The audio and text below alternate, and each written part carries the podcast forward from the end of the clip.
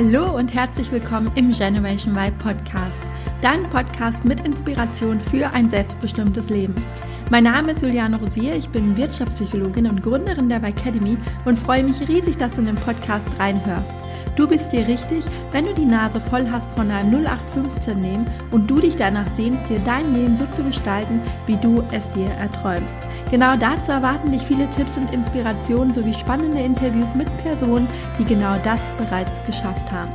Aber nicht nur das, denn ich stelle dir hier auch regelmäßig Unternehmer und Personalverantwortliche vor, die es in ihrem Unternehmen anders machen und eine Vorbildfunktion einnehmen, wenn es darum geht, sich für die Bedürfnisse der Generation Y und Z als Arbeitgeber gut aufzustellen.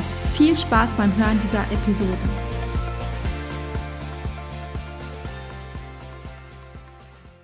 In der heutigen Podcast-Episode habe ich mal wieder einen Interviewpartner zu Gast und zwar spreche ich diesmal mit Christian Lottermann. Christian ist seit über 18 Jahren Fahrschullehrer.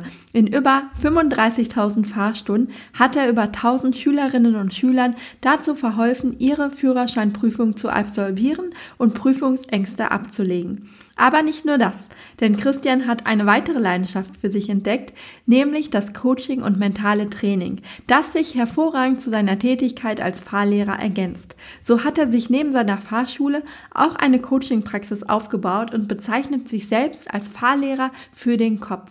Was er damit genau meint, darüber sprechen wir in dem Interview und du wirst eine Menge Tipps und Impulse von ihm mitnehmen können für deinen persönlichen Weg in ein selbstbestimmtes Leben. Wenn du mehr über Christian erfahren möchtest, findest du in den Shownotes den Link zu seiner Website und zu seinen Profilen in den sozialen Medien. Ich wünsche dir jetzt ganz viel Spaß beim Hören des Interviews. Ja, guten Morgen Christian, herzlich willkommen im Generation Y Podcast. Ich freue mich sehr, dass du hier bist und bin schon ganz gespannt auf unser Gespräch. Ja, guten Morgen auch von meiner Seite und ich freue mich natürlich auch. Vielen Dank für deine Einladung und ähm, ja, ich denke, dass wir da was Schönes für deine Zuhörerinnen und Zuhörer ähm, ja, mit auf den Weg geben können. Ja, vielleicht magst du dich am Anfang einmal vorstellen und ja, so kurz erzählen, wer du bist und was du machst. Ja, das kann ich gerne machen. Also mein Name ist Christian Lottermann und ich bin, äh, werde dieses Jahr 40, also auch ein Gen Wire sozusagen noch. Und ähm, ich bin glücklich verheiratet, bin mit meiner Jugendliebe Sonja zusammen, habe zwei tolle Kinder, wir haben einen tollen Hund wir wohnen hier im Taunus und ähm, ja, von Beruf bin ich ähm, vom Ursprung her eigentlich Fahrlehrer. Da kann ich nachher auch was dazu sagen. Ich bin Fahrlehrer in der Fahrschule meines Urgroßvaters hier reingewachsen und habe aber ähm, danach mich entschieden, einen etwas anderen Weg zu gehen. Und zwar arbeite ich heute mehr und mehr als Mentaltrainer und Mentalcoach äh, in eigener Praxis. Das Spannende ist, die ist direkt über der Fahrschule. Das heißt, ich bin äh, ich sage jetzt einfach mal ein, zwei Tage in der Woche in der Fahrschule und die anderen äh, drei bis vier Tage, ähm, die arbeite ich dann tatsächlich in der Coaching-Praxis oder bin deutschlandweit äh, als Trainer unterwegs für mhm. ja, verschiedenste Themen. Genau, ja. das ist so das, was ich täglich mache. Und ja, meine Berufung ist es, Menschen dabei zu helfen, die abliefern wollen, wenn es drauf ankommt. Mhm. Das ist so das, was dahinter steht. Spannend. Ich habe auf deiner Homepage gesehen, du bist Fahrlehrer für den Kopf. Was genau, den, genau meinst du damit? genau, den Namen habe ich mir tatsächlich irgendwann selber gegeben. Ja, ich war, äh, wie gesagt, bin jetzt knapp 20 Jahre Fahrlehrer ähm, im Betrieb hier unserer, äh, unserer Familie. Fahrschule Lottermann ist schon ganz, ganz alt, 1922 gegründet. Also wir machen in zwei Jahren die 100 voll. Das ist schon ziemlich alt für eine Fahrschule. Ja. Mhm. Und ich habe ähm, tatsächlich relativ schnell schon gemerkt, dass ich, das mag jetzt der ein oder andere verstehen oder der ein oder andere auch vielleicht gut nachvollziehen. Ich fand das total krass. Ich habe alle Fahrschüler selber äh, ausgebildet oder auch gleich ausgebildet, jeder so wie er es gebraucht hat. Und der eine konnte in der Prüfung abliefern und der andere war in der Prüfung überhaupt nicht mehr, ähm, ja, also er war gar nicht mehr sich selbst. Also ja. er war gar nicht mehr in der Lage, das abzurufen, was ich ihm beigebracht habe. Und ich erinnere mich total gut an meine erste Fahrschülerin. Ähm, das darf ich auch erzählen. Sie hieß äh, Katharina und war 17, mhm. kurz davor, ihren Führerschein zu machen. Und die ist echt super gefahren. Und dann kam der Moment der Prüfung und ich habe gemerkt, wie sie wirklich von Minute zu Minute, obwohl gar nichts passiert ist, ist sie aufgeregter geworden, hat angefangen zu schwitzen, hat kaum noch geatmet und ich habe nebendran gesessen und habe gesagt, du bleib mal ganz ruhig und wir haben das doch geübt und habe das mit Worten versucht zu ähm, zu retten, die Situation. Und es wurde mhm. aber bei ihr tatsächlich immer schlimmer und schlimmer. Und kurz das war das letzte Linksabbiegen, ähm, bevor wir wieder auf dem Prüfungsgelände waren. Und dann übersieht sie beim Abbiegen den Gegenverkehr. Und dann habe ich so gesagt, boah krass, das, da hat irgendetwas in ihr, hat ihr so einen Tunnelblick mhm. letztendlich verursacht, dass sie überhaupt nicht mehr ihre Leistung und Fähigkeiten abrufen konnte. Und dann ging tatsächlich bei mir so ein bisschen der Impuls los, wie kann ich meinen Schülern so helfen, dass sie wirklich abliefern können, wenn es drauf oder wenn es vermeintlich drauf ankommt.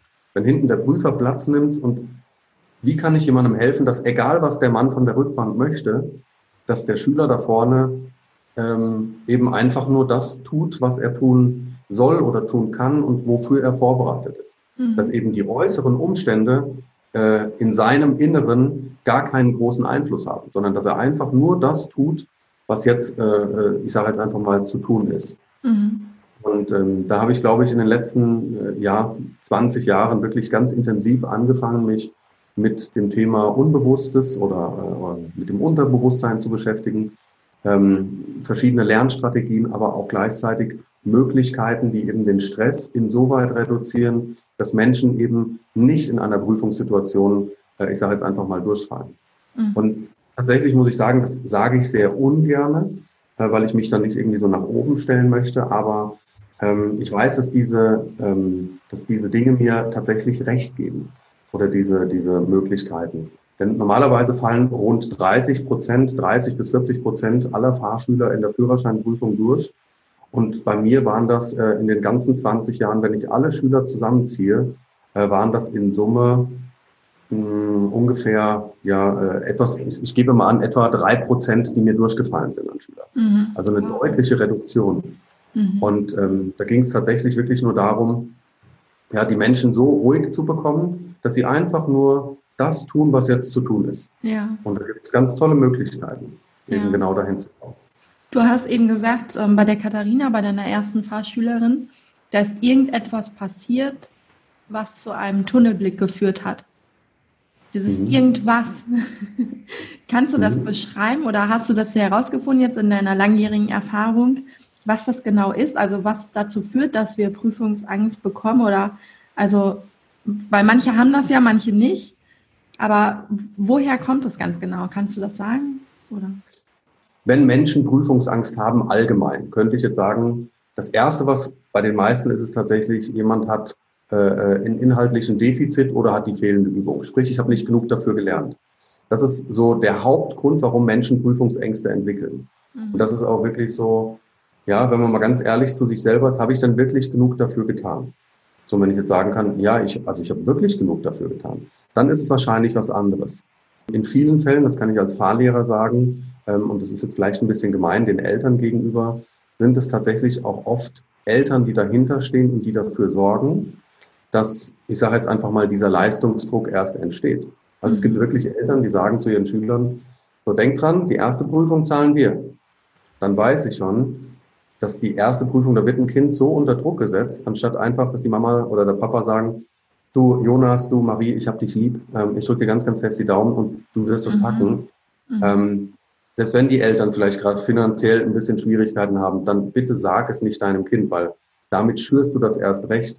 Oder dass dann verglichen wird mit den Geschwistern. Jetzt hast du aber schon drei Stunden mehr als deine Schwester gebraucht. Ja. Und das sorgt natürlich dafür, dass das den innerlichen Druck erhöht.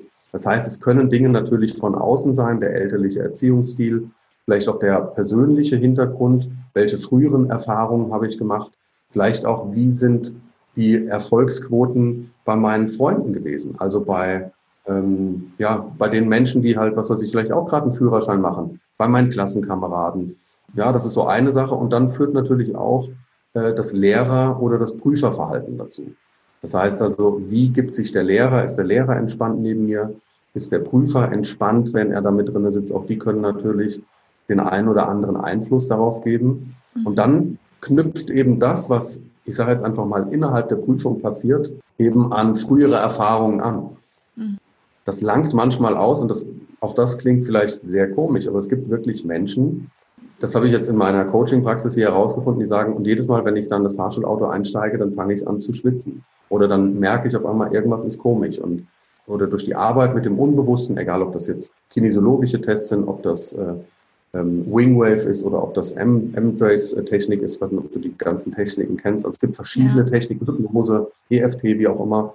Ähm, gibt es Möglichkeiten eben herauszufinden, was genau ist denn der stressende Faktor dahinter?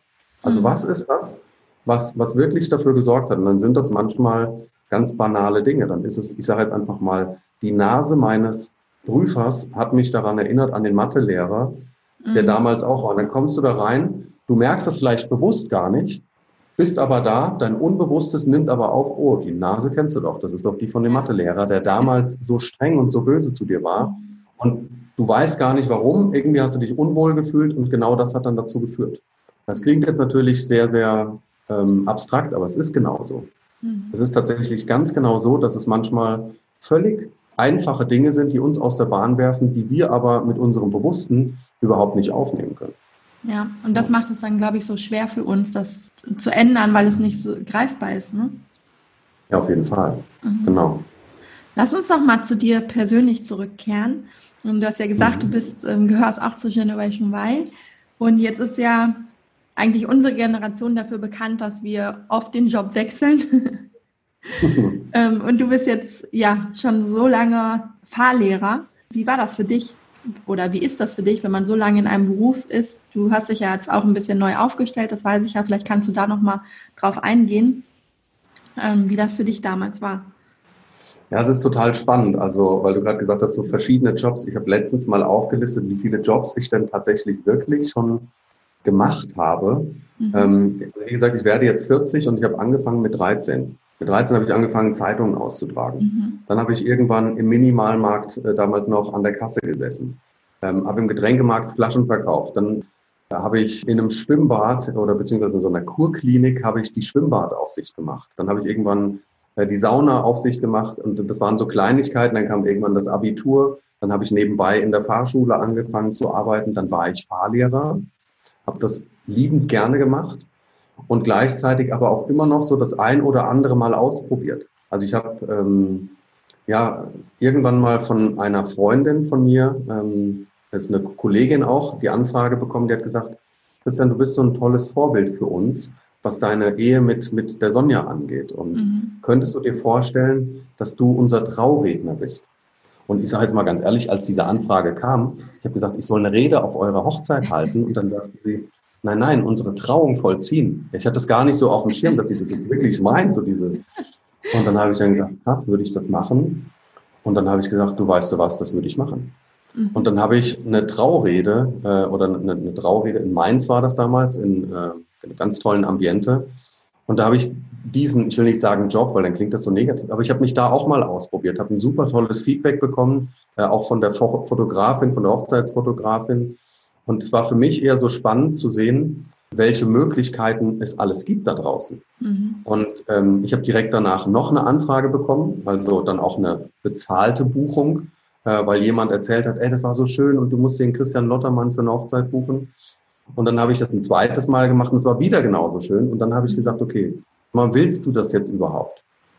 Und dann habe ich so gesagt, nee, ich will das einfach für mich jetzt so abspeichern. Cool, ich war dabei gewesen. Ich war mhm. bei einer Geburt dabei gewesen. Ich war beim Tod dabei gewesen. Ich muss dazu sagen, ich war zwischen ähm, dem Abitur und dem Dasein als Fahrlehrer musste ich noch so eine Zeit überbrücken. Da bin ich zwei Jahre lang, äh, habe ich als Zivildienstleistender damals im Krankenhaus gearbeitet und bin danach noch Rettungssanitäter geworden und habe eine Rettungssanitäterkarriere hinter mich gebracht.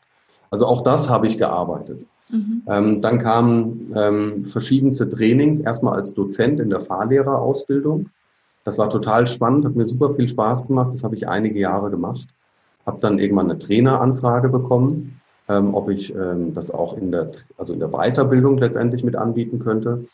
Und dann kamen die verschiedensten Branchen mit hinzu, also auch ganz andere Branchen. Und ich hoffe, dass das, was ich jetzt sage, das soll nicht sagen, was ich alles Tolles gemacht habe als toller Hecht. Also bitte lieber Hörer, liebe Hörerin, versteht das hier nicht falsch, sondern ich will dir damit einfach nur zeigen, welche Möglichkeiten tatsächlich da äh, in einem drin und, oder in uns selber stecken und vor allen Dingen sich da auch mal auszuprobieren und mhm. äh, ja, auch zuzulassen, dass vielleicht mal irgendetwas scheitert oder dass man sagt, okay, na, das war es jetzt nicht. Weil es gibt so viele, da haben wir uns gerade eben auch im Vorgespräch schon drüber unterhalten, es gibt so viele, die sagen, na, jetzt bin ich ja schon 30 oder jetzt bin ich ja schon 40, was will ich denn jetzt noch verändern?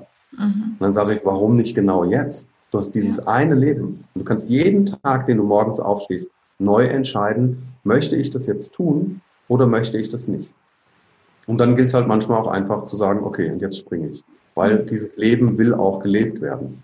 Und ich muss ganz ehrlich sagen, ich bin äh, mit allem, was ich bisher ausprobiert habe, es hat alles super viel Spaß gemacht und ich bin tatsächlich noch nie groß gescheitert. Und dann kam irgendwann, ja, 2014, 2015 der Entschluss, ähm, eben mich mehr und nicht mehr nur noch hobbymäßig mit ähm, dem Thema ähm, Coaching und äh, äh mentale Strategien und Ängste, Prüfungsängste etc. auseinanderzusetzen, sondern ähm, das eben auch beruflich fundierter ähm, hinzubekommen. Habe dann Ausbildung gemacht, mehrere Ausbildungen in Hypnose, ja, in diversen Coaching-Techniken äh, und habe dann ja 2016 und 17 gesagt, okay, jetzt gründest du Drive Your Life. So, und das war so dein Fahrlehrer für den Kopf, das hast du ja gerade eben gefragt mhm. und wollte einfach Menschen zeigen, dass der entscheidende Faktor oft zwischen diesen 17 Zentimetern zwischen den Ohren sitzt. Also, dass mhm. wir selber das entscheiden können. Und ähm, habe ja auch, das hast du wahrscheinlich auf meiner Webseite auch gelesen, dieses Erfolg beginnt im Kopf, das sagen ganz viele. Und ich sage aber auch, Erfolg beginnt im Herzen, mit unseren Gefühlen. Da ganz genauso. Und wenn Hirn und unser Herz kohärent sind, das heißt, wenn die beiden äh, im Gleichklang sind, dann läuft das. Und darauf dürfen wir vertrauen. Wenn wir, ja, wenn wir im Grundtonus sind, wenn wir im Vertrauen sind, wenn wir einfach mal sagen, okay, und jetzt mache ich genau das. Jetzt ist mhm. genau dieser Moment, in dem ich das tue. Und jetzt, man, du siehst jetzt die Hörerinnen und Hörer leider nicht, aber hier hinter ist meine Coaching-Praxis und es ist ja einfach wundervoll geworden. Mhm. Ja, und da tatsächlich ist es, glaube ich, bei vielen so, die auch ähm, unzufrieden im Job sind und so ihre Berufung in Anführungszeichen finden wollen, dass ja man so verkopft ist. Man, man grübelt die ganze Zeit, was kann ich machen, aber das, das Herz wird oft gar nicht mitgenommen. Also das Gefühl. Du hast jetzt gerade so schön gesagt, es muss im Gleichklang sein. Also man braucht ja beides für eine Veränderung. Das Herz, was ja. sagt, ja cool, habe ich richtig Lust zu, aber auch der, der Verstand, der sagt, okay, das kann funktionieren. Mhm. Und das sage ich eben auch in, immer in meinen Coachings, man braucht für jede nachhaltige Veränderung eigentlich immer beides. Und ähm, die Erfahrung zeigt, dass viele aber total im Kopf sind und nur darüber nachdenken und verlernt haben, auf ihre Intuition auch zu hören. Ja, und manchmal kommt es ja dann dazu, dass es, dass, dass eben ähm, genau das trotzdem passiert, nämlich dass du irgendwann so diesen, diesen Moment in deinem Kopf spürst, dass du sagst, okay, kein Moment länger mache ich das jetzt hier mit. Mhm. Kein Moment länger und ich möchte, aus diesem Dings möchte ich hier ausbrechen. Mhm. Und ähm, dieses Aufhören, das finde ich sehr spannend. Ähm, ich weiß nicht, ob du das kennst. Für mich ist das ein sehr, sehr spannender äh, Fakt gewesen, als ich das das erste Mal gehört habe, dass in dem Wort Aufhören, also mit etwas Altem Aufhören, das Wort Hören drin steckt. Mhm dass du auf deinen Körper und auf deine Intuition hörst, was willst du wirklich? Weil alles andere, da hast du dir irgendetwas vorgespielt, wahrscheinlich viele Jahre vorgespielt. Und manche Menschen spielen sich tatsächlich das das ganze Leben lang vor. Aber wirklich mal in sich hineinzuspüren und zu sagen, okay, sag mal Christian, was willst denn du wirklich? Und wenn ich sage, boah, ich weiß es nicht, dann sage ich einfach, dann schnapp dir einen Coach, der genau das mit dir herausfindet. Mhm. Oder schnapp dir einen guten Freund, eine gute Freundin. Aber fang, also, oder hör auf, dich selber zu verarschen. Weil du wirst hinterher, wirst du nur noch unglücklicher werden. Und irgendwann ist es auch mal Zeit, mutig zu sein und zu sagen, okay, jetzt springe ich. Warum tun es die meisten Menschen nicht? Die haben einfach Angst vorm Versagen. Was ist, wenn ich jetzt scheitere? Was sagen dann vielleicht die anderen? Mein Vater hat damals schon immer gesagt, was für ein Scheiß, hör doch damit auf. Oder aber auch, dass es die Angst vor dem Unbekannten ist. Also, welche, um jetzt auf die Fahrschüler zum Beispiel zurückzukommen, da, das waren genau dieselben Ängste. Was passiert jetzt? Was will der Prüfer von mir? Wo fährt er mit mir lang? Auch das Versagen äh, in dem, was, was ist jetzt, wenn ich da durchfalle? Ja. Und dann gibt es aber auch Menschen, und das ist ein sehr spannender Fakt, den viele gar nicht kennen. Es gibt auch Menschen, die haben Angst davor zu bestehen. Was wäre, wenn es jetzt wirklich passt? Was wäre, wenn ich jetzt die Führerscheinprüfung bestehe? Dann muss ich ja ab morgen alleine fahren. Dann sitzt nicht mehr mein Fahrlehrer neben mir. Okay, ja. Oder aber auch im, im Bereich Sport mit den Leistungssportlern, mit denen ich hier arbeite, da gibt es Menschen, die sagen, okay, wenn ich das entscheidende Tor schieße, wenn ich das jetzt wirklich schieße, was hat das für mich für eine Veränderung? Vielleicht bin ich im Moment bei einem Drittligisten oder bei einem Zweitligisten. Was wäre, wenn ich jetzt wirklich jedes Tor treffe? Mhm. Würde das unter Umständen bedeuten, dass ich vielleicht in die erste Liga oder vielleicht sogar in einen europäischen Fußballverein komme? Das heißt, ich muss mein gemachtes Nest hier aufgeben. Meine Kinder, die im Kindergarten hier sind, die ihre soziale Anbindung haben, meine Frau, die würden dann mitkommen. Ja, die würden das machen, aber will ich das vielleicht wirklich? Und dann kann es wirklich sein, dass in dir selber etwas sagt, nee, also dass, dass das die Angst vor dem Bestehen ist. Ja. Verstehst du das, wie ich das meine? Ja. Ich hoffe, dass ich es gut erklären konnte. Aber tatsächlich habe ich da auch noch nie drüber nachgedacht. Deswegen finde ich das gerade sehr, sehr spannend, ähm, was du sagst, dass das wirklich in beide Richtungen gehen kann, die Angst. Auf jeden Fall. Also einmal vor dem Versagen, aber auch vor dem Erfolg sozusagen. Genau, vor dem Erfolg. Und das ist, wenn du, wenn du dir das bewusst machst, dass das vielleicht auch das sein kann. Das kann sein, dass, dass es jetzt vielleicht den einen oder anderen Zuhörer gibt oder die Zuhörerin, die sagt, okay, ich glaube, genau das ist es. Ich habe mir noch nie Gedanken darüber gemacht, aber stimmt, es ist gar nicht so die Angst vorm Scheitern, sondern es ist die Angst, vielleicht die unbewusste Angst gewesen, ja krass, es könnte ja auch Erfolg haben. Was wäre, wenn es jetzt wirklich funktioniert? Und dann das Vertrauen zu haben und zu sagen, okay, weißt du was, ich gehe jetzt genau diesen Weg, jetzt mache ich es, jetzt zieh's durch. Ja. Und wie war das dann für dich, als du Fahrlehrer warst und dann festgestellt hast, hm, eigentlich möchte ich noch mehr in die Coaching-Schiene reingehen? Wie hat dein Umfeld reagiert? Ja, tatsächlich äh, ähm, unterschiedlich. Also ähm, ich war auf einem Seminar damals gewesen. Das war auch so ein Startschuss gewesen, wo ich so gesagt habe, also jetzt machst du es wirklich. Da war ich mit meinem Zwillingsbruder gewesen und das war für mich wirklich wie so ein zweiter Geburtstag gewesen. Also ich saß mit meinem Bruder äh, auf einem Seminar, ähm, tatsächlich beim Tobi Beck, äh, den kennst du auch. Ähm, es war, glaube ich, seine erste oder zweite Masterclass, die damals stattgefunden hat. Und ähm, da haben die so ein bisschen erzählt, deinen eigenen Traumleben und das wirklich so, und dann denke ich so, ja, das Sage ich ja auch immer, aber wenn du es nochmal von außen hörst. Und dann wurde damals auf der Bühne ein Seminar angeboten. Und dann sagte mein Bruder, hey, das ist doch genau was Richtige für dich. Dann sagte ich, ja, aber das sind, keine Ahnung, guck mal, zwei, zweieinhalbtausend Euro. Ähm, soll ich das jetzt machen? Ich muss es auch erstmal mit der Sonja abklären und ja, wir haben auch noch ein paar andere Kosten. Und dann sagte mein Bruder damals, so komm, wir gehen mal hin, wir fragen mal. Und dann ist er mit mir an diesen Counter gegangen, hat gesagt, so, mal, gibt's da noch Plätze? ja, da sind noch ein paar Plätze frei hier für den September-Termin. Hast du da Interesse? Und dann sagt er so, ja, ich finde das ganz interessant. Dann sagte ich, oh cool, Johannes, schön, dass du das jetzt machst. Und dann sagt er so, ähm, ich buch's einmal. Und dann holt er so seine, seine goldene Kreditkarte raus, legt die so hin, klatscht die so auf diesen Tresen und sagt, ich buche das einmal für meinen Bruder. Wow. Und da habe ich so gedacht, wie krass ist das? Du brauchst manchmal echt im Leben in bestimmten Situationen einfach nur, ich kriege jetzt Gänsehaut am ganzen Körper, wenn ich daran denke, an den Moment. Du brauchst manchmal im Leben einfach jemanden, der ein bisschen mehr an dich glaubt, als du es selber tust. Ja. Und genau das mache ich ja heute mit meinen Klienten. Ich glaube immer mehr an sie, als sie wahrscheinlich an sich selber. Ja. Und dann habe ich gesagt, okay, ähm, ich weiß, ich bin auf dem Heimweg, ich habe den ganzen Heimweg geweint und war so glücklich, weil das so befreiend war, weil ich so gedacht habe, krass, okay, jetzt ist es raus. Und jetzt in dem Moment, das ist der letzte Startschuss gewesen. Jetzt gibt es auch kein Verstecken mehr, jetzt gibt es auch kein, ich mache das mal hobbymäßig, sondern jetzt gehe ich raus. Ja. Und ähm, für diesen Moment bin ich unfassbar dankbar gewesen und hast gesagt, wie mein ganzes Umfeld darauf reagiert hat. Meine Frau, die kennt mich schon ganz lange, bin mit der zusammen, seit ich 17 bin. Das heißt, äh, das soll jetzt nicht blöd klingen oder so, aber die steht hinter dem, was ich tue. Also da habe ich wirklich das vollste Vertrauen und habe ihr dann davon erzählt und dann hat sie gesagt, okay, ja, dann machen wir das.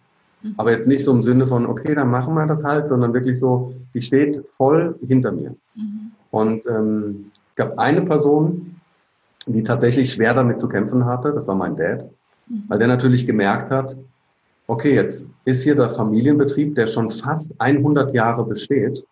Und jetzt ist da die Gefahr drin, dass mein Sohn, mein Vater hat vier Kinder insgesamt, aber sein Sohn, der die Fahrschule mitleitet, dass der plötzlich auf einmal einen anderen Weg eingeht. Mhm. Und dann hat er natürlich auch so ein bisschen das Lebenswerk der Familie bedroht gesehen. Ja. Und das kann ich auch total verstehen, weil das ist sein Baby gewesen. Und jetzt gibt es da jemanden, für den sein Baby nicht so wertvoll ist, wie es für ihn war. Ja.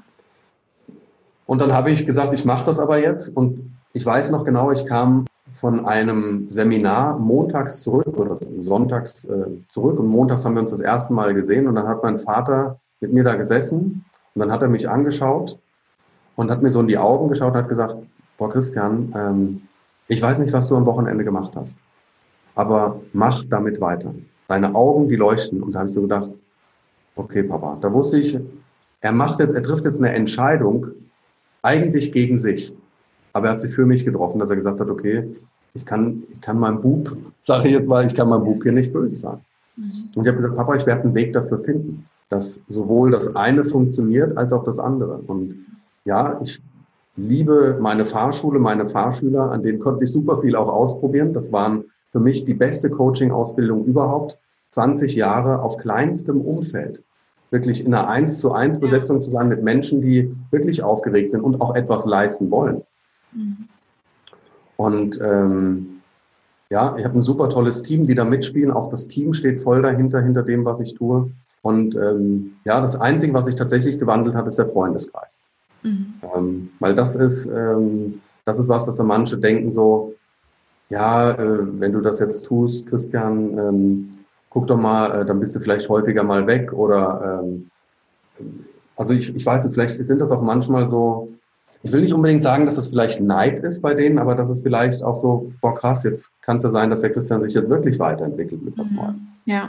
es gab ganz viele Freunde, die mich unterstützt haben, aber es gab auch einige, wo ich so gemerkt habe, boah krass, ich kann noch nicht mal zu meinen Freunden so ehrlich sein und zu sagen, was will ich wirklich?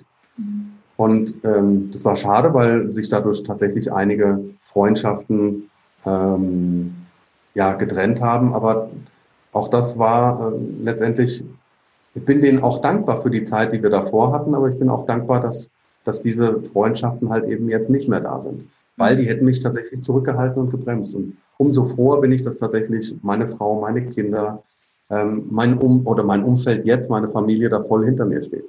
Mhm. Ja. Aber das ist auch immer was, was ich von meinen Klienten höre und auch selber äh, natürlich erlebt habe, wenn man dann wirklich ähm, den Mut aufbringt und seinen Weg zu gehen, dass man immer an den Punkt eigentlich kommt, oder oft ist es so, ich weiß nicht, ob es immer ist, aber dass man sich von einem Teil seines Umfelds verabschiedet, weil man merkt, es, es passt nicht mehr zusammen. Man entwickelt sich einfach weiter und in verschiedene Richtungen. Und dass das auch für viele sehr, sehr schwierig ist zu dem Zeitpunkt, ne? weil man ist ja selber auch noch unsicher, man begibt sich jetzt auf einen neuen Weg, man ist selber noch am Zweifeln. Und wenn dann das Umfeld ankommt und sagt, ach, das ist doch alles Quatsch, was du davor hast und lass das doch und du hast doch einen sicheren Job und bleib doch da drin, dass einen das natürlich, ähm, ja, einfach den Weg nochmal noch mal schwerer macht. Auf jeden Fall und deswegen, ähm, es gibt ein Buch, ich muss gerade mal schauen, wie es heißt genau, der Energiebus Mhm. Ähm, ich weiß nicht, ob du es kennst. Ich fand einfach nur die Metapher schön, äh, dahinter zu sehen. Es gibt Menschen, die steigen in deinem Leben, in deinen Lebensbus mit ein. Und irgendwann steigen sie halt auch wieder mit aus. Und das ist auch okay. Das sind dann, alles hat seine Zeit. Ja. Und ähm, ich finde das auch in Ordnung. Und ich, ich sage jetzt mal, das klingt sehr egoistisch, das bin ich aber nicht. Ich, ich möchte einfach, ich fahre, ich bin der Fahrer meines Lebens. Und ich sitze selber am Steuern. Jetzt habe ich die Möglichkeit, entweder ich sage jetzt mal, vorne am Steuerplatz zu nehmen. Ich kann mich aber auch hinten auf die letzte Reihe setzen und dann werde ich halt irgendwo hingefahren. Mit den Menschen, die mal einsteigen, dann übernimmt der mal das Steuer und der übernimmt das Steuer. Und dann ist die Frage, es gibt mit Sicherheit auch Menschen, die sagen, das ist für mich vollkommen okay, weil ich das gar nicht brauche. Ich will, will das vielleicht gar nicht so tun. Aber wenn jemand jetzt sagt, ich bin unglücklich, ich fühle mich unglücklich damit, dann sage ich, dann geh nach vorne in die erste Reihe und nimm das Lenkrad in die Hand. Und wenn jemand sagt, ich will aber nicht den Weg mit dir fahren, dass du dann einfach sagst, okay, in Liebe und in Dankbarkeit, ich bin froh für die Zeit, die wir miteinander hatten. Ich bin wirklich froh dafür. Aber ich möchte jetzt hier links abbiegen. Und wenn du nicht mit möchtest, dann, ich danke dir dafür, aber dann mache ich jetzt die Tür für dich auf und dann darfst du gehen. Mhm. Und wenn es dann jemanden gibt, der dich wirklich liebt oder dich wirklich gern hat, dann sagt er auch, du weißt was, ich vertraue dir, ich fahre mit. Oder dass dann jemand sagt, okay, ich fahre nicht mit, aber ich denke, wir werden uns irgendwann wiedersehen. Und auch das ist in Ordnung. Mhm. Aber es geht letztendlich, geht es darum, ähm, wenn du dein Leben in die Hand nimmst, dann kannst du dafür sorgen, dass du auch für andere, für dein Umfeld wieder der glückliche Mensch bist, der ähm, erfolgreich will ich jetzt nicht zwingend sagen, aber dass du der Christian bist oder der Mensch bist, in dem es ja für dich drauf ankommt. Und ähm, es gibt eine schöne Metapher dafür, äh, was eben nicht mit Egoismus zu tun hat. Schau mal, wenn du im Flugzeug bist, Ähm, und im Flugzeug kommen die Damen, die Stewardessen, die sagen am Anfang immer sowas. Und wenn es dann mal zu einem Druckverlust kommt, dann fällt von der Decke, ähm, was weiß ich, die Atem, die Sauerstoffmaske runter. Und dann sagen die ja immer, setzen Sie sich zuerst die Sauerstoffmaske selber auf. Ja. Und erst danach kümmern sie sich um die Mitmenschen, die daneben dran sind. Ja. Was bringt das, wenn du dich erstmal um die anderen kümmerst, es denen recht machst und am Ende drunter leidest oder selber, ich sage jetzt mal ein böses Wort, selber verreckst, ja. weil du nicht auf dich gehört hast kümmere dich um dich, zack, und jetzt kannst du für die anderen da sein. Ja, und man kann dann noch mehr für die anderen da sein, wenn es einem selber gut geht. Ne? Ja, eben, genau. Weil du, weil du gar nicht mehr mit dir beschäftigt bist, deine eigenen Sorgen, deine eigenen Nöte ja wegzudrücken. Mhm. Ja, weil das eben das macht ja auch krank. Deine eigenen Wünsche, deine eigenen Sehnsüchte, deine eigenen Emotionen, die gelebt werden wollen, wegzudrücken, zu unterdrücken. Jetzt packst du die richtig runter, wie in so einen Dampfkochtopf und drückst die runter und nee, ach nee, jetzt darf ich nicht und ah, ich bin doch jetzt hier in, der, in dem Familienbetrieb. Ja, es gibt Menschen, die, die kommen da vielleicht nicht raus oder haben das Gefühl, da nicht rauszukommen. Aber dann sag es, dann spreche es an, was ist, weil sonst wirst du irgendwann krank werden. Weil all diese unterdrückten Emotionen, diese unterdrückten Wünsche, Träume, wie auch immer, die werden irgendwann dazu führen, dass wenn die nicht rauskommen dürfen, dass sie dich krank machen. Also wirklich auch körperlich krank machen. Ich vermute, 80 Prozent all unserer Krankheiten ähm, sind einfach aufgrund unterdrückter Emotionen äh, äh, letztendlich am Ende entstanden. Und auch da geht ja schon die Forschung so weit, dass sie sagen, ja, wir gehen da auch hin und denken das. Ja. Ja. Das, was ich jetzt nochmal sehr schön finde an deinem Lebensweg, dass du gesagt hast ähm, zu deinem Vater, ja, wir finden einen Weg, wie ich beides miteinander kombinieren kann. Und das hast du ja jetzt auch geschafft. Und das finde ich, das zeigt nochmal so schön, man muss gar nicht immer in entweder oder denken, sondern kann da auch einfach mal ein und hinsetzen und ja, einfach beides machen. Ne?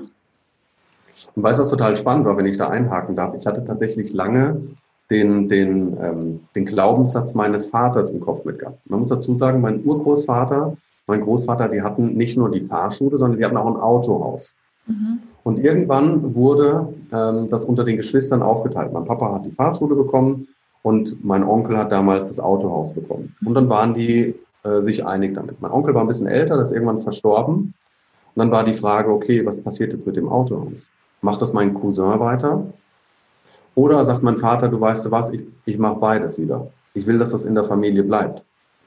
Und dann hat mein Vater mal so einen Satz gesagt, so, schon in der Bibel steht geschrieben, man kann nur einem Herrn dienen. Also du musst dich entscheiden, entweder oder. Mhm. Und es war total spannend, dass ich, als ich das erste Mal so drüber nachgedacht habe, bin ich auch in diese Entweder-Oder. Da habe ich immer so drüber nachgedacht, wie mein Vater das so gesagt hat, nee, wir lassen das jetzt, wir verkaufen das Autohaus und das geht jetzt an eine große Kette. Ähm, und total spannend war, dass, dass ich diesen Satz tatsächlich so, obwohl ich den nicht für richtig empfinde, der in meinem Kopf abgespeichert und präsent war. Und dass ich dann irgendwann gesagt habe, okay, frag dich mal wirklich, ist es dein Satz? Ja. Ist es nicht. Und dann habe ich dann gesagt, du Papa, auch wenn du das denkst, das habe ich ihm auch so gesagt, auch wenn du das denkst, ich kann es trotzdem, ich kann beides. Und die, Genera äh, die Generation Y, die zeigt das ja, was ja. wir alles wie, wie äh, ja, multi-jobmäßig wir da drauf sein können, was wir wirklich alles sein können am Ende.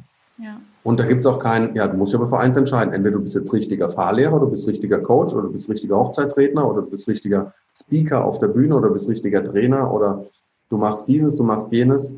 Ähm, ich glaube, das, das ist für mich auch eine, eine geile Beruhigung. Also zu wissen, ey, egal was passiert, du kannst dich überall, in so viele Dinge kannst du dich mit reinfuchsen. Mhm. Und ähm, ja, und manche denken eben, ja, aber jetzt, ich, ich habe doch jetzt das gelernt. Ein guter Freund zum Beispiel von mir, der ist Pilot. Und der sagt, boah, voll krass, jetzt wenn die Lufthansa irgendwann zumacht, also oder nicht zumacht, sondern Stellen abbaut, und ich davon betroffen bin, sagt er, ich bin nur Pilot.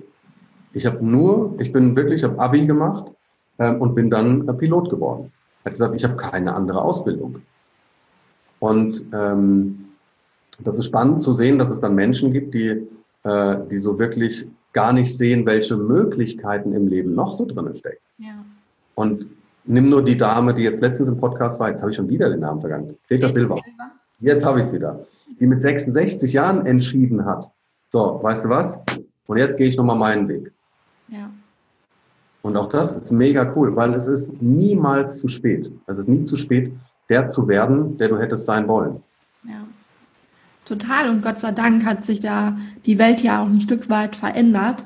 Es war ja früher wirklich so, man hat dann ähm, ja einfach einen Beruf gelernt und dann ist man da 30, 40 Jahre drin geblieben, bis man in die Rente gegangen ist. Und heutzutage, man hat so viele Möglichkeiten und auch, ja, es ist einfach alles ja viel offener geworden und das Wissen ist leichter zugänglich. Das heißt, wir können uns einfach jederzeit entscheiden, wir machen jetzt was anderes. Und mhm. ich glaube, dass das aber viel zu wenige Menschen wirklich verinnerlicht haben oder verstanden haben. Also man hört, es ist ja ein Unterschied. Man hört das immer in den Medien oder man liest es oder andere Leute sagen es oder ob man es wirklich fühlt. Und ich glaube, da müssen wir hinkommen, dass wir selber Vertrauen in uns selber wieder haben und das Gefühl haben, wir können alles schaffen, wenn wir, wenn wir es wollen. Auf jeden Fall. Da habe ich auch einen ganz spannenden Tipp vielleicht ähm, für die Zuhörerinnen und Zuhörer. So, ähm, es ist tatsächlich so, dass es einige Menschen gibt, die wirklich verlernt haben, auf ihren Körper oder auf ihr Inneres auch zu hören. Und es gibt aus der Kinesiologie einen ganz schönen ähm, Test, den man oder den, den ihr wirklich auch mal ausprobieren könnt. Und zwar stellt ihr euch einfach mal dafür hin und stellt euch einfach, ähm, ja, einfach nur gerade in einen Raum, am besten in einem Raum, in dem ihr euch wohlfühlt, in dem es ruhig ist, in dem euch niemand stört. Und wenn ihr dann in diesem Raum steht, steht ihr so ungefähr, sag mal, etwa etwas schmaler als schulterbreit auseinander. Und dann könnt ihr am besten vielleicht mit geschlossenen Augen, könnt es aber auch mit offenen Augen machen, einfach mal nur ein starkes Ja sagen oder ein starkes Ja denken. Also einfach nur so Ja, Ja, Ja. Das vielleicht auch denken oder einfach nur mal so ein Ja. Und dann nur mal spüren, was passiert mit dem Körper. Die meisten von euch werden feststellen, dass ihr tatsächlich bei einem Ja nach vorne kippt. Also so ganz leicht merkt man, oh Gott, krass, mein Körper kippt so ein bisschen nach vorne. Und man sagt, okay, jetzt mal durchatmen. Und jetzt denke ich mal ein starkes Nein.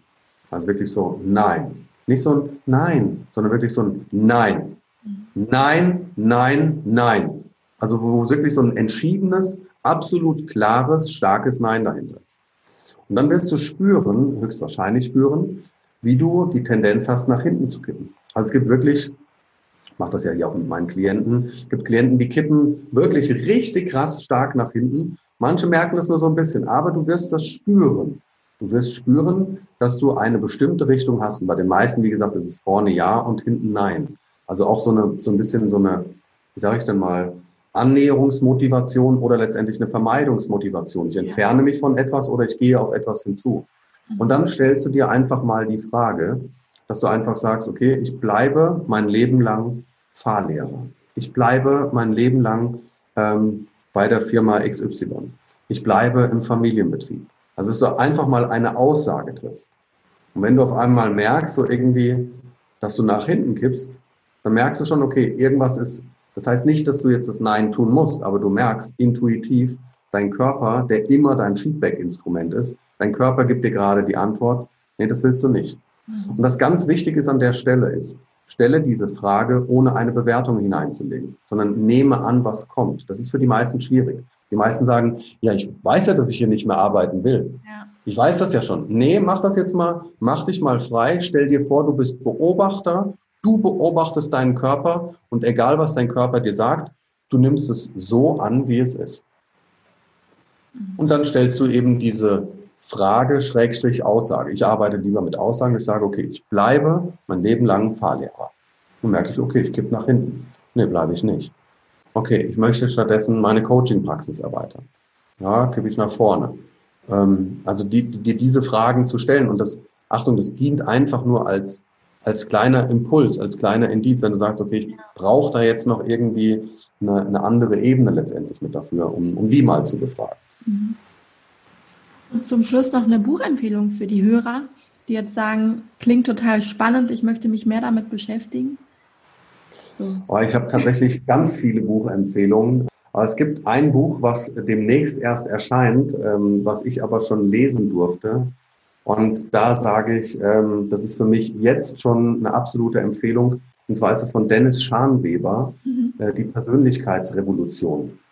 Äh, ich weiß nicht genau, wann sie erscheint. Es wird auf jeden Fall im Sommer sein. Und ähm, ich weiß auch nicht, wann der Podcast hier jetzt mit uns beiden äh, letztendlich nach draußen kommt, aber kann wirklich nur sagen, also das Buch ist wirklich, äh, das hat mich sehr geflecht, weil ich es jetzt vielleicht auch gerade aktuell gelesen habe. Aber wenn ich jetzt spontan, das kam in mir hoch und dann vertraue ich jetzt auch da der Intuition und sage, okay, dann war das jetzt genau richtig für die Menschen, die uns jetzt hier zugehört haben. Super. Verlinke ich dann gerne in den Shownotes. Auf jeden Fall. Kann ja. ich dir gerne schicken, sobald es draußen ist. ja, danke Christian für das tolle Interview. Ähm, hat mich sehr gefreut. Ich glaube, da war auch ganz viel bei für die Hörer, was sie mitnehmen konnten. Ähm, also vielen, vielen Dank. Ja, danke, dass ich dabei sein durfte und ich wünsche euch allen viel Spaß beim Übernehmen des Lenkrades und ähm, ja, denkt einfach dran, wenn ihr startet, ihr tut es für euch, gebt einfach euer Ziel in euer Navigationssystem ein und dann wird es äh, mit Sicherheit ein ganz, ganz spannendes Leben. Ich wünsche euch auf jeden Fall viel Spaß dabei. Vielen Dank fürs Zuhören und dass du in den Generation Y Podcast reingehört hast. Ich hoffe, dir hat die Folge gefallen und du konntest die ein oder andere Inspiration für dich mitnehmen. Wenn du weitere Anregungen dazu möchtest, wie du in deinem Job zufriedener und vor allem selbstbestimmter werden kannst, dann abonniere gerne meinen Podcast oder folge mir auf Instagram. Und falls du selbst noch auf der Suche bist nach einem Beruf, der dich wirklich erfüllt und der richtig gut zu dir passt, dann hole dir auf meiner Website www.julianerosier.de meinen Erfolgsplan für deine berufliche Neuorientierung. Bis zum nächsten Mal, deine Juliane.